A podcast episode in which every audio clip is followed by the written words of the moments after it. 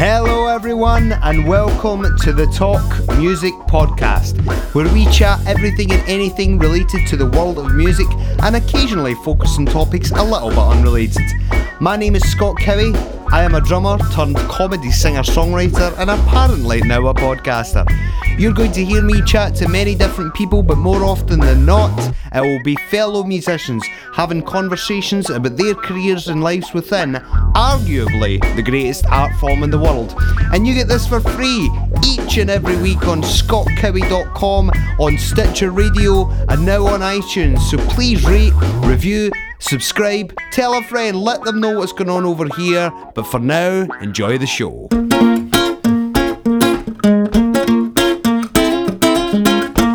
Guest this week on the podcast, Stuart Zender, one of my favourite bass players of all time. The man, of course, who's played bass with Jamiroquai, Mark Ronson, Amy Winehouse, Stevie Wonder, to name but a few.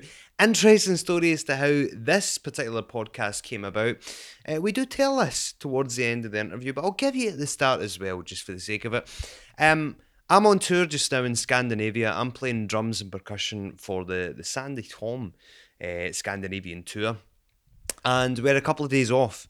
And we went over to London because Sandi was doing some promo. And I was sitting in a pub and looked out. And who did I see standing outside the pub? It wasn't Stuart Zender. It was Rob Brydon, the actor. Okay? So never one to miss an opportunity.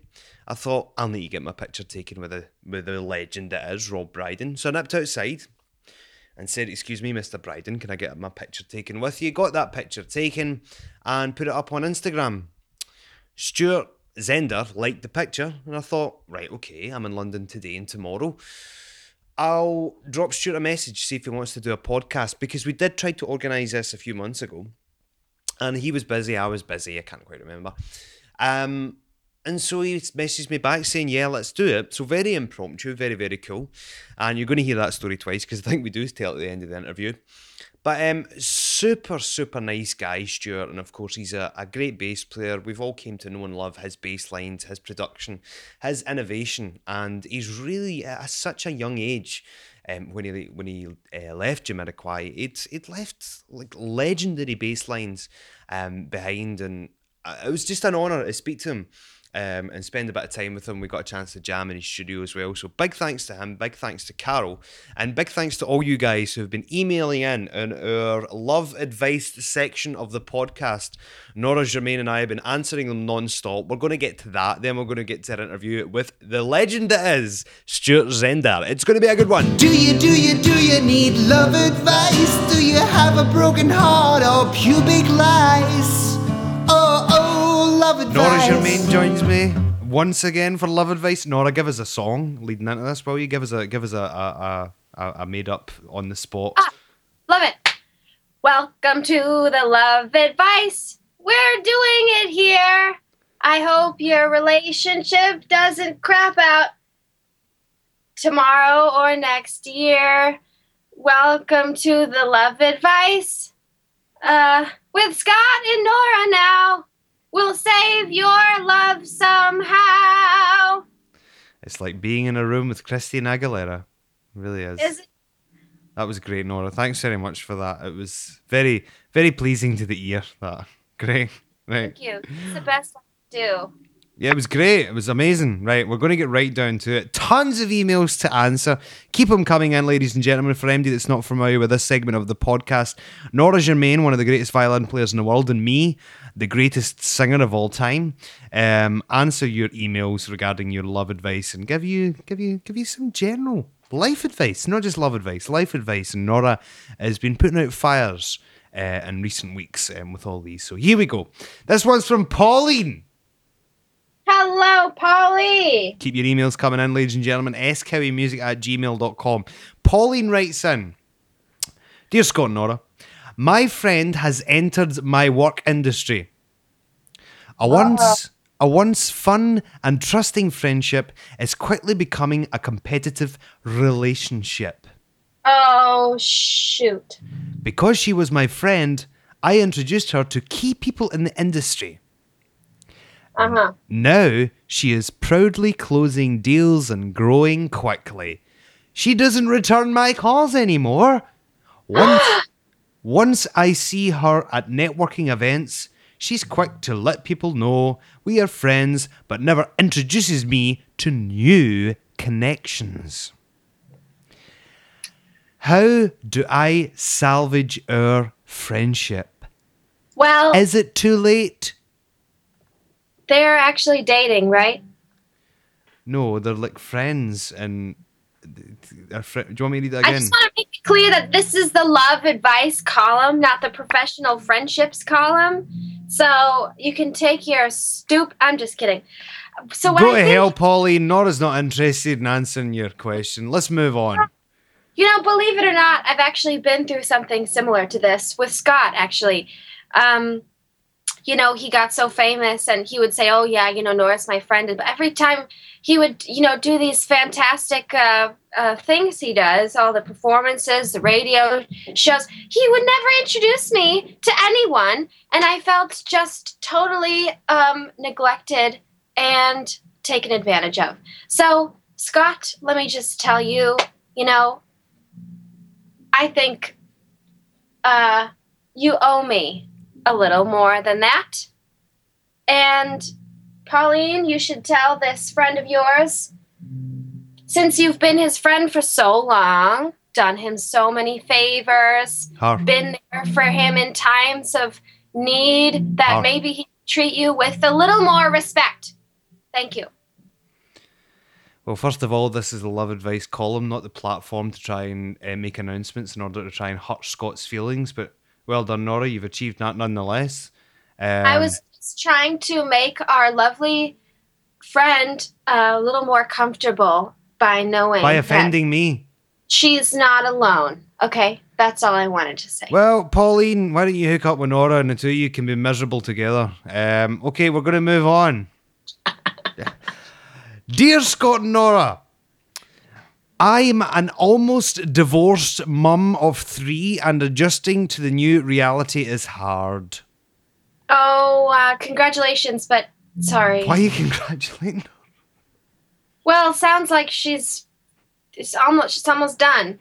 New new page is almost turned. New leaf is almost exposed. Okay, by the way, there's somebody rehearsing in Nora's um, house, so apologies for, for you.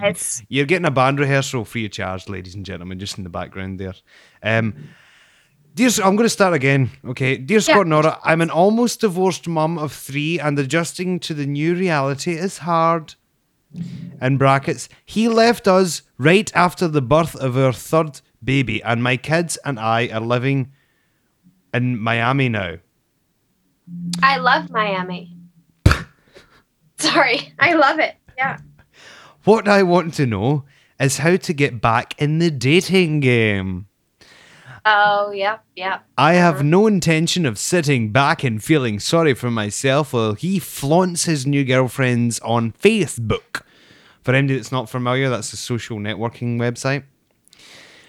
How do I make the first move without seeming desperate? AKA like Nora Germain. I'm kidding. That wasn't in there, but the line is how do I how do I make the first move without seeming desperate? Seriously, dot dot dot. After being in a relationship, a serious relationship, it's hard not to feel as though you look desperate. I don't even know the game anymore. I think um first off, congratulations on your divorce. Well done. That can be a big step and it sounds like any man that leaves you after a new baby is maybe better off without you. So well i mean you're better off without him. That's Yeah. what i mean. So that's good. So so you've got a fresh start now. You've got uh, your three beautiful children. You live in miami um, which is one of my favorite places in the world it's one of the sexiest places in the world you can have so much fun in miami um, you gotta go to this taco place called Wawa's. Wawa's. It's like the Chihuahua Wawa's. Oh, it's so good. It's in Miami Beach, and they have the best tacos. I just love that place. Anyway, sorry. Back to the point. Um, maybe you'll be able to find someone to date or to just hang around with or whatever you want to do. That's in a similar situation to you like someone who's gotten out of a relationship wants to you know not feel sorry for him or herself like you were saying someone who wants to just you know get back out there. I think that's a great thing. So maybe you can find someone who who's had a similar experience to you who's not going to judge you and make you feel like you're desperate. I would just try to maybe uh, uh, look around go to some parties uh, hang out with some of your friends that are your age. And i'm sure with how common divorce is these days that you're bound to find some awesome guy who who thinks that you're great. Go to Wawa's in Miami. Go to Wawa's. It's so good. But no, really though, I think it's great that you're not gonna sit around moping and feeling sorry for yourself. That's amazing. I mean, you know, go for it. It's gonna be great. I think that kind of confidence is exactly the attitude you need to reel in the perfect guy. So desperation can be a good thing. Let's move on. Sheila. Hi, Sheila. Hi, Scott and Nora. Love the podcast. Thank you. I'll cut to the chase. I am stuck between two guys. That's happened to me. That kidding. that this this this is what that's what that's what Nora calls Tuesday morning. Okay, so one is a personal trainer. Friday morning. It's me this mor this morning. Just kidding. We'll move on. She probably isn't. More that all those stories will be revealed in the book, ladies and gentlemen. One Uh. right, okay. Th- this is the two guys, right?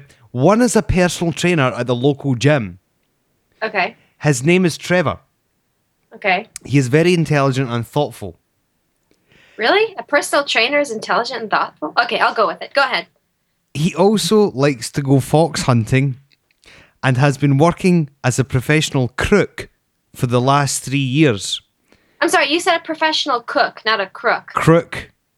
A crook. An actual professional crook? A professional crook. C That's what you- C R O O K.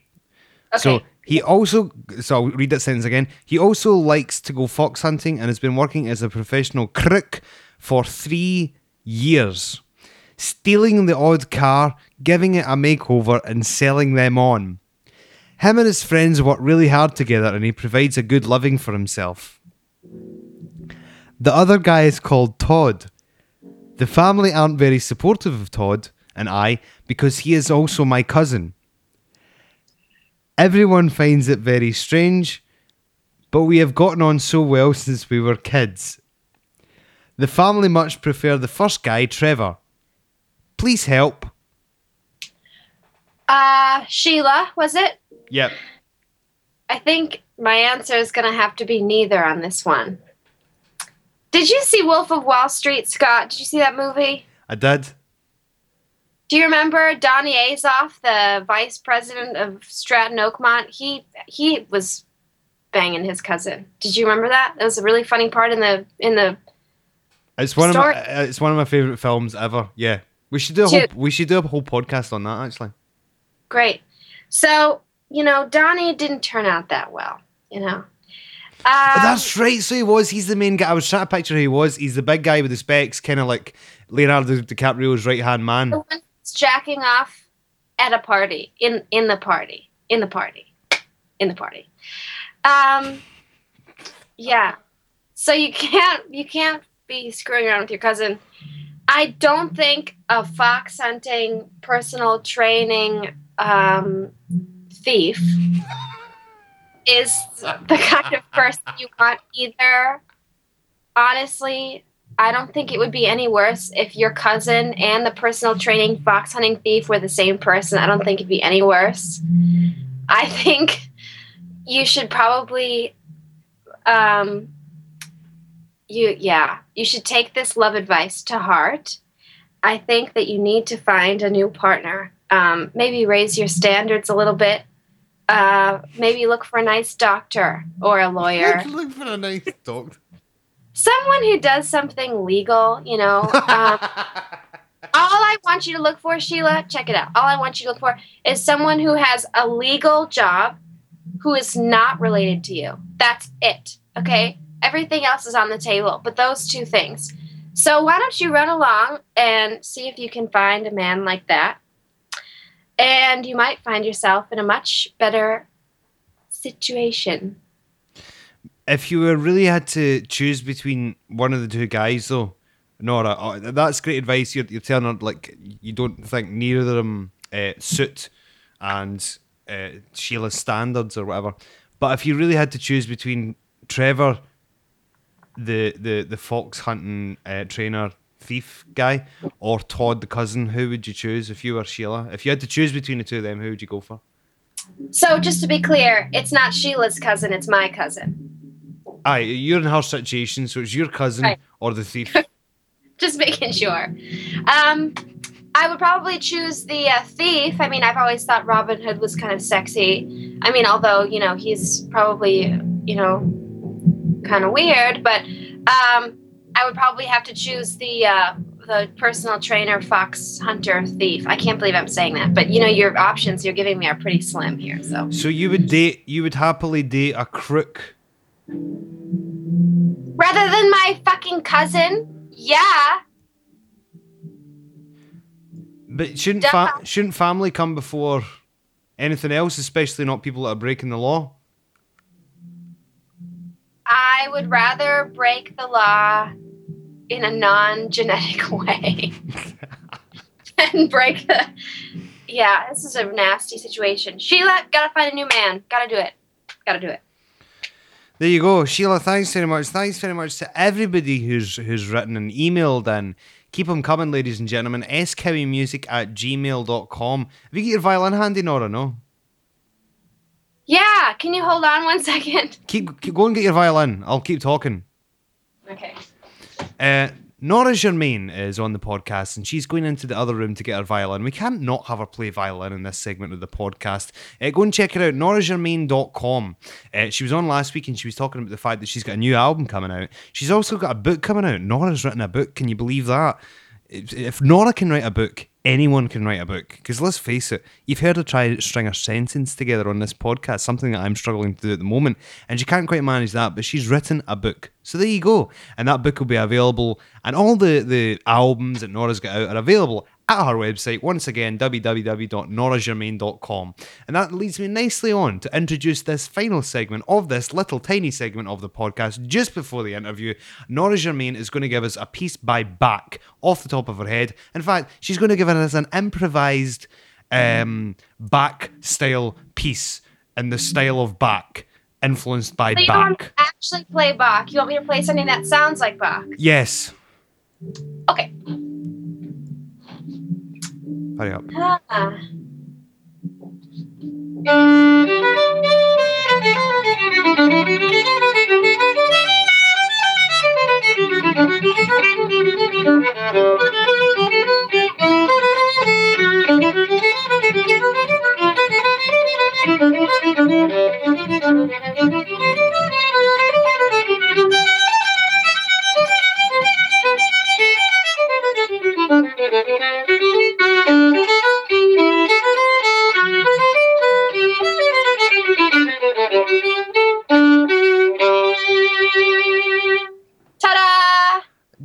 Seriously, did you just come up with that off the top of your head or was that pre prepared?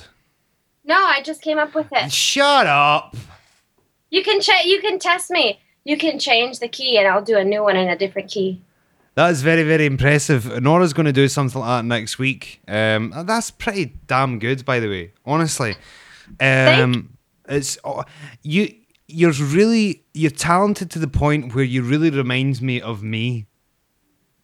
Yeah, well that's why I wrote about you in my book is because I wanted to just, you know, really draw attention to the fact that you made me who I am. Whatever. Nora Germain on the podcast, ladies and gentlemen. NoraGermain.com. Go and check her out. Woo! Two, three. I am back on the Talk Check, Music please. podcast. Ah. Check, please. Check. No. L'addition. What do you do when you check them out? Do you do the traditional check one, two? pa. I don't know. I just yeah. I yeah. I get my mum to do it. Yeah, she's Right. she's really good at mic checks. You know, she just yell at me and say, "What are you doing? Stop doing that." We did. I did an interview with uh, the singer from Papa Roach. Oh, wow. Jacoby something. Oh, he's awesome. Jacoby yeah. Shaddix, do you believe? Um, and we're setting up the mics. Uh-huh. And I said, So, uh, how was the sound check? I don't do sound checks. I don't sound check a mic. MD tells me I just say I get somebody else to do it. Cool. And I was setting up the mics and I went, Just check the mic. Yeah, no problem. One, two. I was like, a bit strange. you know. So, we're in your studio. Check. One, two. Like that. Does he do it like that? Is he like I would a imagine so. Yeah. I would imagine so. really deep voice? Jack. One, two. Stuart Zender, the master of accents. A lot of people might not know this Yeah. Mm-hmm. because obviously a bass player extraordinaire. That's right. But Well, you know, funny, bass players are quite malleable people, I think, because I think it's. I mean, I might be speaking out of place here, but I would like to think that we kind of are the glue of the band. We kind of have to put all these things together and make sure that they're glued right, you know. So, being malleable, you should, you would obviously have the natural tendency to speak in tongue. Many tongues. Polyglot. the glue that holds it together. You know a lot about rhythm sections. Mm-hmm. Started off as a drummer, the marching band at school. Yeah. Tell us that story. Okay. Oh my goodness. Yeah. About well, I was the second or third snare drummer in my junior high school band, and uh, one day I was really happy with that position because the snare drum's quite light. And then my only problem was I used to stick my pinkies out too much. You know, like I'm having tea or something, and they'd always someone because we were so tight together. I used to get told off for that. But that was my only problem.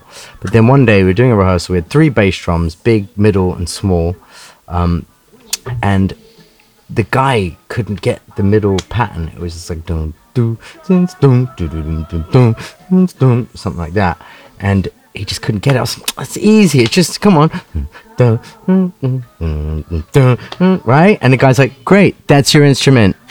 I was like, oh no. Maybe that's why I have back problems now. Right. I'm, I'm a wee chap, and uh, that was Scottish. Like it. And yeah, just I really wasn't feeling the middle bass drum anymore. It's not. I mean, you know, everyone's an integral part of the band, but it was a bit big for me, even though it was just the middle bass drum. And I was just like, you know what, cut class time. Time to cut class. So I did. Never went back.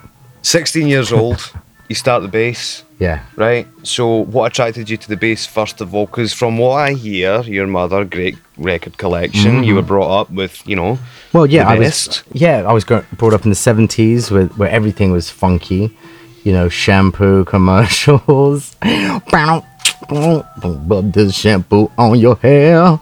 You know, like that kind of vibe, and yeah, just everything was funky. So that's my my my my conditioning, I suppose, in in in life. I suppose you get your like programming from zero to six, and for, in those years, it was just Starsky and Hutch. You know, I, I think the first, actually, the first song I ever bought, like begged my grandmother to take me. This was in England, Kilburn, was by the BBC Orchestra and a Japanese band, and uh, they it was the theme song for uh, a TV show called Monkey Magic, and um, in fact, it was a phenomenal track. Really, really great. Sorry, I'm I'm looking on the YouTube here. this is the kind of, this is technology, Yeah. ladies and gentlemen. You know? Monkey Magic theme song. Look at that. It's just popped straight up. So the band was called Godi Godiego. Godiego. Hi. Godiego, ne? and, and they were from. They were from Japan and uh yeah, they were just a really funky band. So this No, that's not it. it's good quality though, you see that? and again, this is something. It was basically like that was the first girl I ever fancied, by the way. Really? Yeah. we're looking at a picture of. of uh, this hit t- 70s TV show Monkey Magic. Uh, dead air. See how much dead air we can get. Hold on. I think I should. really? I think we should make an. We should make an effort throughout this whole interview to have awkward pauses like that. Uh, yeah, I mean, you know, there's not enough of that these days. you know. The Office really brought that to town. yeah. You're a fan of the show. We're Oh, going I to lo- totally go on oh, tangents I here. just, I love The Office. Yeah, we were we were talking about my upbringing and my influences in bass guitar. So that's why I went to the BBC Orchestra, who played the strings on this uh, Monkey Magic track. But it was just a really funky track with arps and, and all these synth lines. And I was just blown away. I don't know what it is about people that attracts them to certain things. That's like one of the mysteries of life, really. I mean, why is the sky blue? Do you know? Do, do we really know? Is it the reflection of the ocean, or is it what is it? I mean, the, all this and more on next week's show, Into the Woods, with starring Julia Roberts. Um, yeah. Oh look, hold on. chaos reigned. Heaven sought order, but the phoenix can fly only when its Phoenix feathers can are grown. fly only when its feathers are grown. The four worlds formed again and yet You again getting this? as endless eons wheeled and passed. Time and Hear the that? pure essences of The heaven, the moisture of the earth, the powers of the sun and the moon. So I got my grandmother to go to the record shop, I think Woolworths or something at the time, it became magic and buy this for me. I just remember just obsessing over it. thought. Tathagata It's quite deep, this actually, if you think about it. With our thoughts, we make the world. With our thoughts, we make the world. Elemental is- forces caused the egg to hatch. From it then came a stone monkey. The nature of monkey was irrepressible.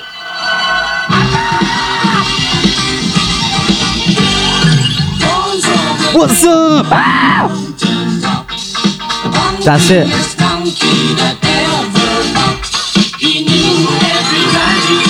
What's her name? Masako Natsume. Check the bass line. Right? Come on now. It was a Japanese program, but it was about like uh yes, I think it's Chinese something. Like that. Anyway. There you have it. cool. Yeah, so every that was every the day first- is his school day, as Yeah, they say. you know. Um, right, so you're listening to that. You're listening to Larry. you're listening to Larry. All right, so but yeah, but that was in England. But I was, as I said before, James Brown was like my first pop idol, the guy that I was just, just you know, mad about, you know, and uh, you know his, I guess his first, well, one of his first bass players was Bootsy Collins. Um, yeah, it's not just the bass lines. I mean, I used to pick out everything, but I think I was naturally attracted to the bass and the drums. Obviously, the chords, and then like you know the other stuff, and then the singing. You know, I was attracted to everything, everything that is soul and and rhythm and blues. You know, I just completely gravitated towards that.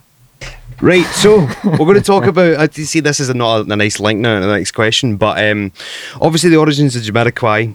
Um, you started the band with with uh, Nick Van Gelder, Jason Kay, Toby Smith, and uh, Wallace Buchanan was there. He was our didgeridoo player, and he was a real integral part of the band, like you know, in vibes, and used to do his dancing and blow the didgeridoos and stuff. But yeah, Nick was Nick Van Gelder was the one that kind of introduced me to to Jason and Toby, and uh, they hadn't been. Uh, we weren't signed, or Jay wasn't signed to Sony yet. It was still on Acid Jazz. The first song that was done was called "When You're Gonna Learn," and that was actually Andrew Levy playing the bass. But he was obviously with the brand new heavies, and you know didn't have time for for Jamiroquai at all. You know, lovely guy, Andrew. Hi, Andrew. How you doing, bro? Um, so that kind of got a buzz going around London, and um, Nick was on the drums. I think I think he did the drums on that, yeah. And they kind of Nick was just not happy with the this this guy they had in playing bass, and there was nothing that there wasn't anything written at the time. We pretty much wrote the whole first album in the studio as it went. Um, so he Nick called me up and told me to come down and, and just play. And I remember like he gave me a, a tape to listen to. Yes, a tape, a cassette tape. Not an MP3, a cassette tape. I think we should bring him back. I think I'm going to release my album on cassette tape. Cassette only. Yeah, cassette only. yeah, exactly. so um, I did this kind of strange audition. None of this, the songs that he gave me on the tape were ever used. Um, so they were kind of, it sounded like the Weather Report to me. And obviously, I'd been listening to a lot of the Weather Report prior to hearing this tape. So I was like, wow, that sounds right up my Strasse. That's German, by the way, which means street. And um, I, you know, there was a Moog line there. I was like, that sounds great. And I was really gravitated towards that. I'm going to use that word gravity quite a lot because I think it's a good word to use in this day and age. Uh, so, yeah, I, I played for Jay and, and, and Toby, and they kind of did, weren't that impressed, or I didn't think they were impressed because, I mean, I'm I'm just turning 18 at the time. I must have I had no facial hair or anything. I've just about got a couple. Well, I do actually. I'm lying. Of course, I have loads of facial. hair. I've grown a beard. I? I grew a beard. I shaved it off though. Look like bloody gentle Ben. It looks I? very, very cool, man. This this is the stubble now. Did you see it before? I did. It was horrific. It really was. It was absolutely a nightmare. I kept thinking someone was trying to get me while I was sleeping. it was just the beard hair. Anyway, so they weren't really that impressed, or I didn't think so. And Jay came back because I was playing a lot of Latin stuff over what what on what was on the tape, and he's like, "Oh, you know what? You know this the Latin stuff's good, but this is a funk band." And then just walked out. And I was like, "Well, that's that shot blown, isn't it? Might as well go and kill myself now." Hey, I was yeah, 17 years old, thought my life was over at that point, as, most 17 year olds do. And uh, basically, I got a call a week later saying, "Oh, can you come and do this gig in Italy?" And um, I rehearsed the songs. None of them were on the album. They were all like jams. In fact, it'd be lovely to hear. I can't can just about remember some of them. Um, Tangent number thri- three, try, yes. Um, so we yeah we did the gig and it was really amazing and I guess that's when we kind of all just sort of mm. stuck together at that. And then the first song I recorded was for Sony, but it was for it was a demo initially, and it was Too Young to Die, and so I couldn't. We were having trouble with the chorus, so I, I kept doing the Latin thing again. No, man, can you do something different, not the bloody Latin thing? I was like, I don't know how to do anything like, and I think that sounds alright, but like, okay. So and then he got fed up and just submitted the demo with the Latin thing and the chorus, and then the record company got back to to Jay or the management, I think, a day later saying, "We love the bass." So Jay, I think, thought, yeah, actually, yeah, yeah. I told him to do that. Psych, I'm just kidding. He didn't know. Is there a track that you're the I most? do laugh like a witch, though. I think so. It's a cackle more of a. It's okay. I didn't can- notice that you pointed did. it out. I know. I shouldn't have done that. I've just outed myself. Yeah. Oh god. It's all good though. Is there a track that you're? What track are you most proud of? Do you think of that band? Do you know what? I I couldn't. I mean, that's like trying to pick your own children. I mean, Too Young to Die, man. Yeah, I'm really proud of, of the lyrical content and and the, just the whole movement of that track. And I think I I posted something on uh, follow me on Instagram. I think I posted something on Instagram um, and Facebook. Follow me, please, please, just like me. I just want you to like me. That's weird, right? Does that sound desperate? Just a little bit. No, bit? I think it's Slightly? fine. I've, I mean, I've seen a Oh. lot of people Oh, posting really? Facebook, Instagram, and Twitter, and Oh. you've got to really go for Twitter? extreme. Twitter. Oh my goodness! Yes. Right. I See think where we- I'm going with this. I think we should set up a new. Twitter. Are you up for maybe investing in a new social Yeah, networking site called Twitter. Yeah. You heard it Twitter. first, Twitter. everybody. First. I'm trying. I'll get it. I'll get It's it. It's good, the accents, If I hang out with man. you more, I'll be able to get it. I'll We'll, get we'll it. make sure it happens, Yeah. and we will talk about the fact we that can come in California. We can go down like the 101 and the PCH and get it like, you know, Malibu. That's very, very good. See, this is the problem. I finally met somebody that's as bad as me when it comes to tangents. Oh, It's, it's all good, you know. We've, Oh my God. What I think was we've the question? balanced. The question was, what track were you most proud of? And Okay, then I and then I- suggested to you, um, as I'll do a lot of the time, interrupt people when they're answering a really important question, saying uh, "Too young to die." uh-huh. and I agreed with you. Yes. Because I, but there's certain, there's elements of that that obviously, as a player, yeah, great. But as a whole, on a whole, that message in that song is just ridiculous. It's just, it's so, you know, I'm not going to say it's like what's going on, but it kind of is. It's like what's going on. It, it's still relevant to, to today, you know, like Are you this mu- day. You must be so. I've done it again, but you must be so proud that. I'm that definitely band- proud, man. Holy Really, shit! really, what a I- band! to be honest, I'd never even expected any of that. Really, I just, mm. You know, that, I think if you go into things with a lot of expectations, you you'll probably get let down at some point. But if you have none, and then something like that happens, it's just it's it's a real mind blower. Plug, blow your mind. No. So uh, I want I to talk think the track, technically, for me, like the, the one that I was like, "Whoa, that's weird. What am I doing? That's doesn't sound like me." But I'm doing some stuff that I'd never thought I'd do. Was called uh, "Whatever It Is, I Just Can't Stop." Like I, Nick and I remember we had a fight afterwards after the track because I was just like going for it. I don't know what happened. Just something like took over me, and I was just doing these weird, weird runs that just were like, huh, what? And he was like, look, man, we got to keep the groove going. I was just like, don't clip my wings, you know, like let me just do that. I'm not like trying to mess you up or anything. But that is technically at the time that was the the track that was that and um, music of the mind as well, and too young to die, and emergency on planet Earth, and yeah, and all of them, yeah, Virtual Insanity. and virtual what, insanity. A, what a song. Where tell me, right? You guys are writing Virtual Insanity. Who's coming out with what? Is it piano first? Is it bass first? How does it Hmm. I come think out? Toby came up with the piano riff first because we've been listening to a lot of Don Blackman. Do you know Don Blackman? And uh, he does always does these things. Dang, dang, Like he does just does stuff on the off. Uh, rest. His he's moved on to the afterlife. I think to the he's all of us now. Don Blackman, just like all the other greats. They're all inside of our hearts now. Um, that's what happens. I don't believe anyone dies. Really, just going off on the death tangent. I don't believe in death. You know, I think that we just absorb into the universe and become everything. So anyway, back to the No, we'll definitely come back to that. That's a good one. That's a podcast part. Yeah. two where we will Yeah, discuss the meaning of life and death. But for just now, we're talking about the great tracks that Stuart has played on, produced and written. so yeah, that so Toby. I think yeah, Toby came up with the riff, and then I kind of went in that vein of the Don Blackman style. With it was it was similar to uh, I think holding you, loving you. You probably wouldn't notice the reference, but like I'm, I don't think we were the type of people that I know. Maybe Jay, um, maybe the maybe in the acid jazz camp, not necessarily Jay, but in the acid jazz camp, they used to put records up on the deck and like kind of lift them and like take bits. I kind of don't do that. I what I do is I lift subconsciously. So if I hear something, I might hear it in a whole different way months later, but it won't be what I heard originally. It'll be my interpretation of that, not a mm. blatant like here's the record, right? Let's just change that chord and make it ours. Mm-hmm. You know, I know a lot of lot of producers do that, but yeah, I think it was a lot of subconscious influence from from you know people like Don Blackman. As for the lyrics, Jay, you know, he's obviously very politic. He was was or was or obviously politically motivated, and that to me, to this day, I don't I don't see anyone doing that right now. I mean, mm.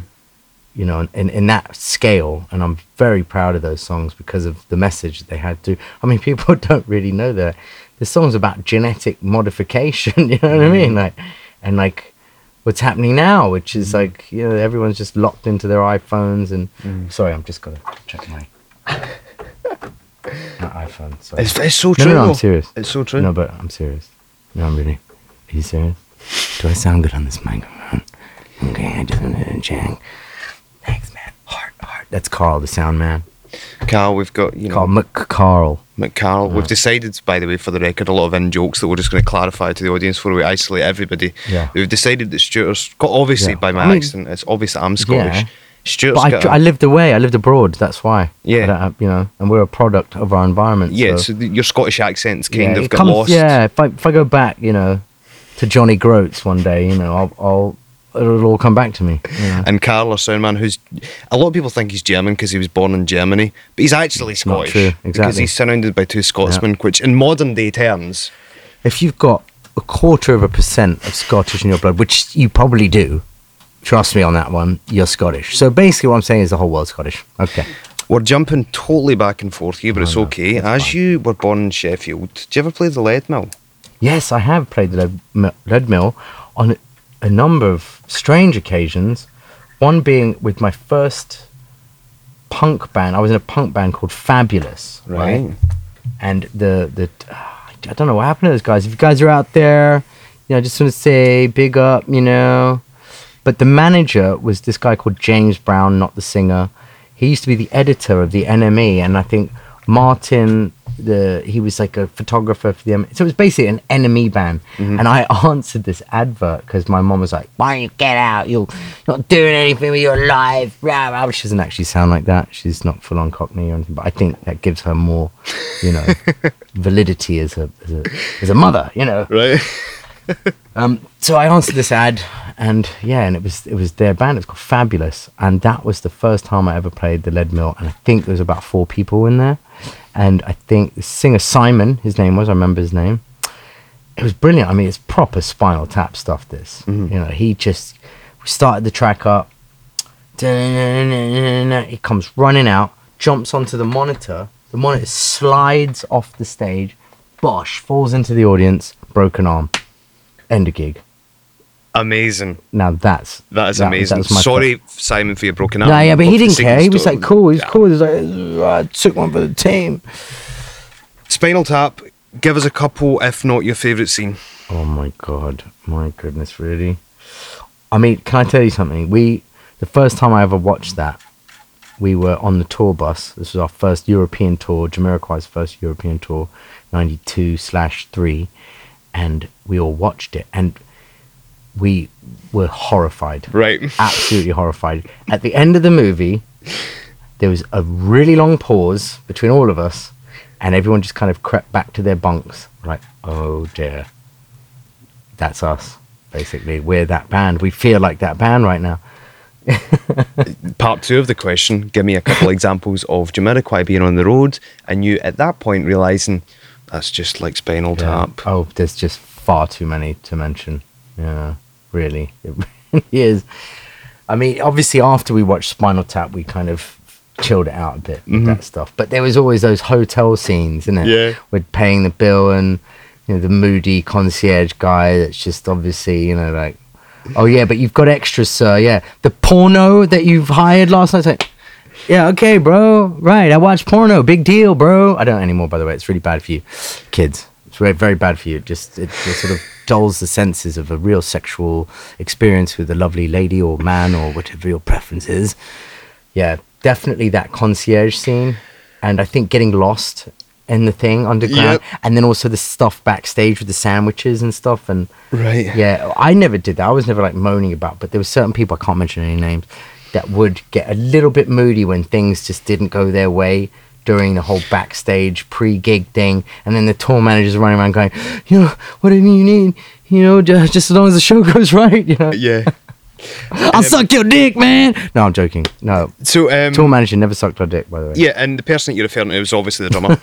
uh, Or the- did he? Deal with the, the sandwiches. You can find out next week on podcast nine.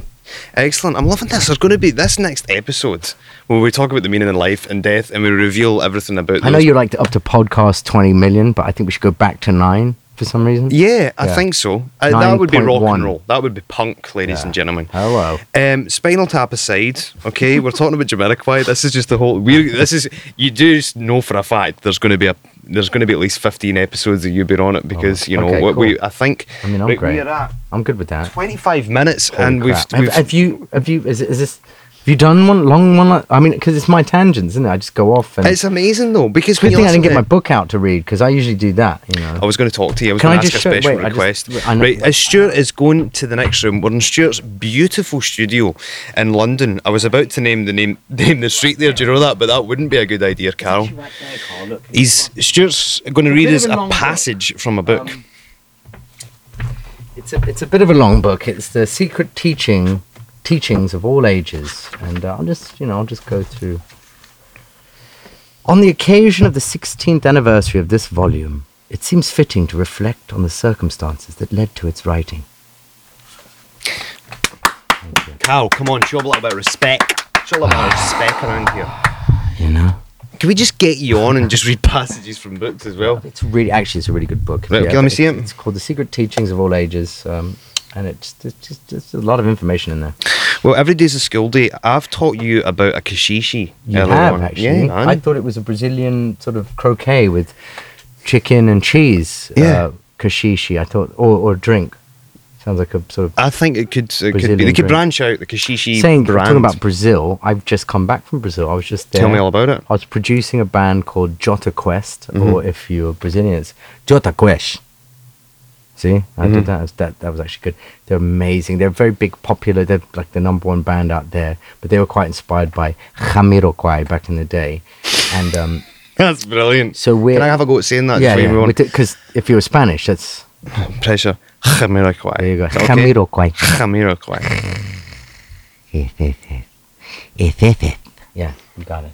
You got it. That was good. So, So yeah, th- the, um, yeah, they're number one band out there. They've just done a track with, well, their last single was with Nile Rodgers on guitar. I think I'm trying to get him on. Jerry Barnes. Yeah, he'll do it. I'm sure he'll do it. He's just really busy at the moment. Can you put a word in? I, d- I mean, you know, yeah. What we have to do is we have to get a boat. We have to sail down the River Nile, Mm-hmm. and he's at the end of it, and mm-hmm. he'll be there going, "Hey, soup for one," like that. He'll be singing "Soup for One" at the end of the Nile.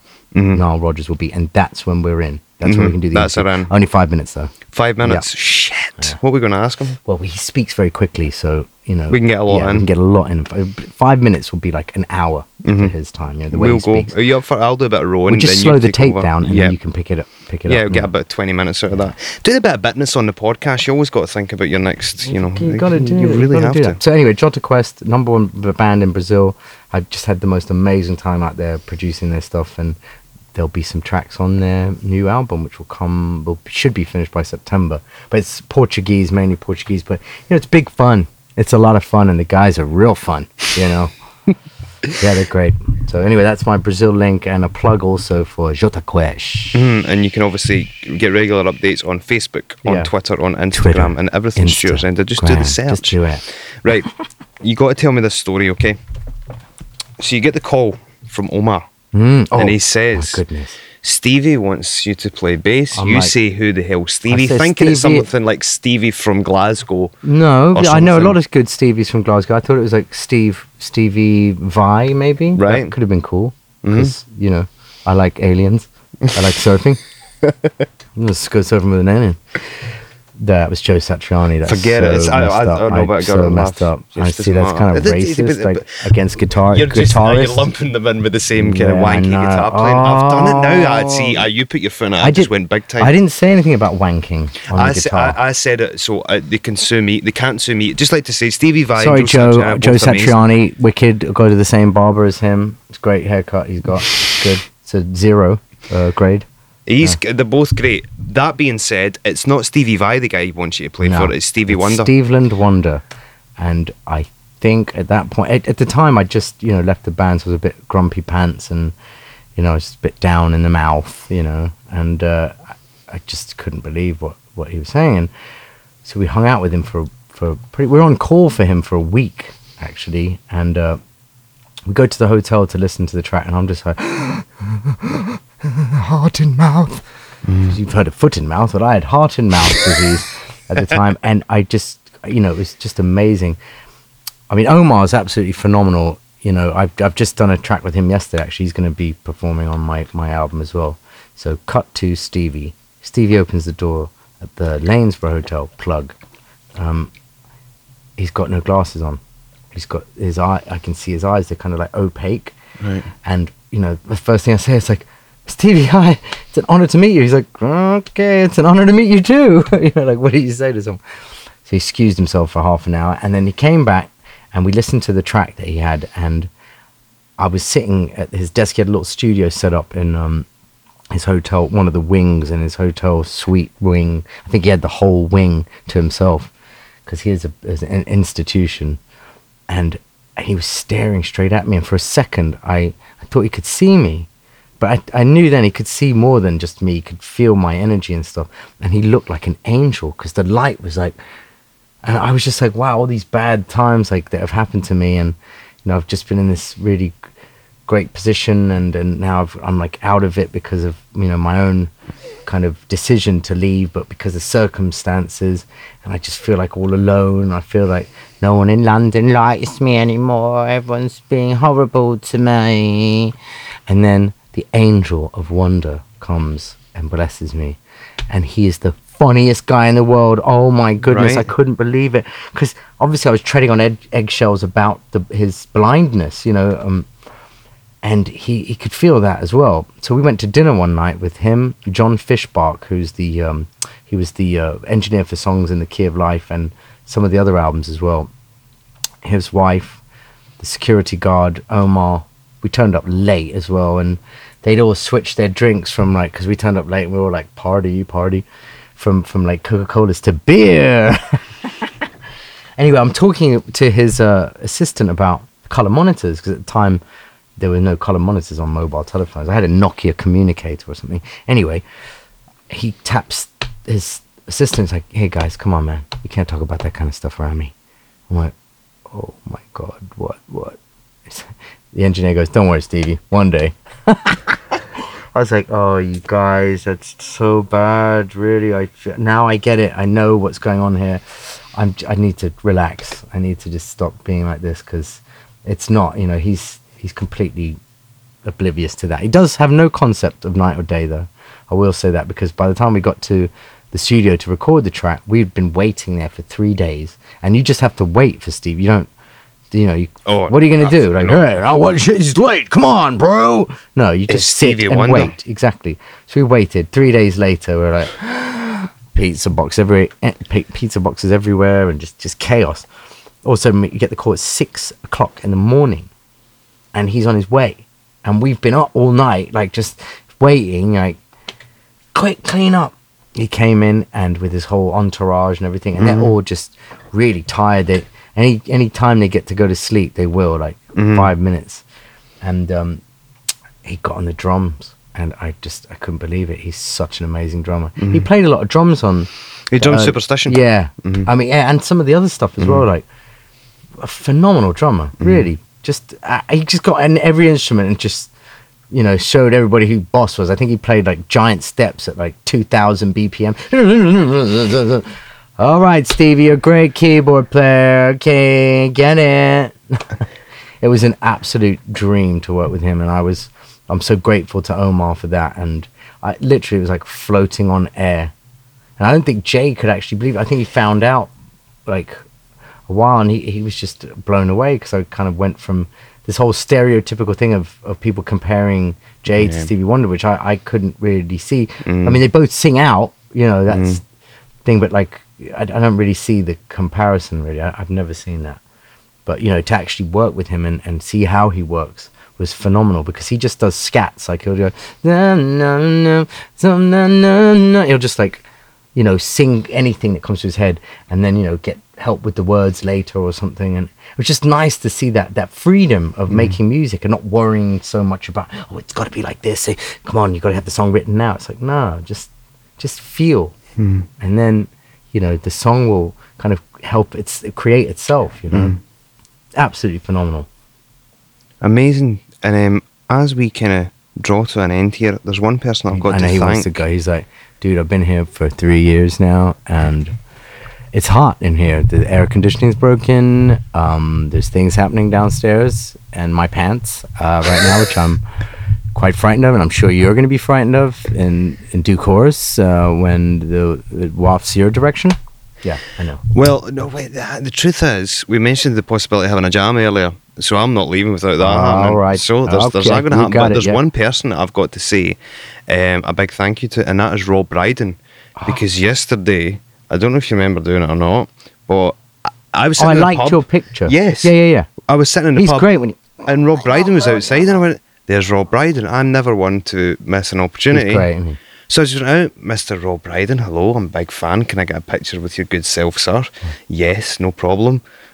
Thanks very much for the picture. Okay, Scott, fuck off. Back into the pub. I'm sure he's not like that. He Yes, didn't say that. He's really, He really nice. Like, he's like, get the fuck out Yeah. you absolute country bumpkin. Yes. Yeah. I see you next Tuesday. Then I posted it on Instagram. You liked it. Mm. That's right. And I thought, I'm in London tomorrow. Stuart's in London.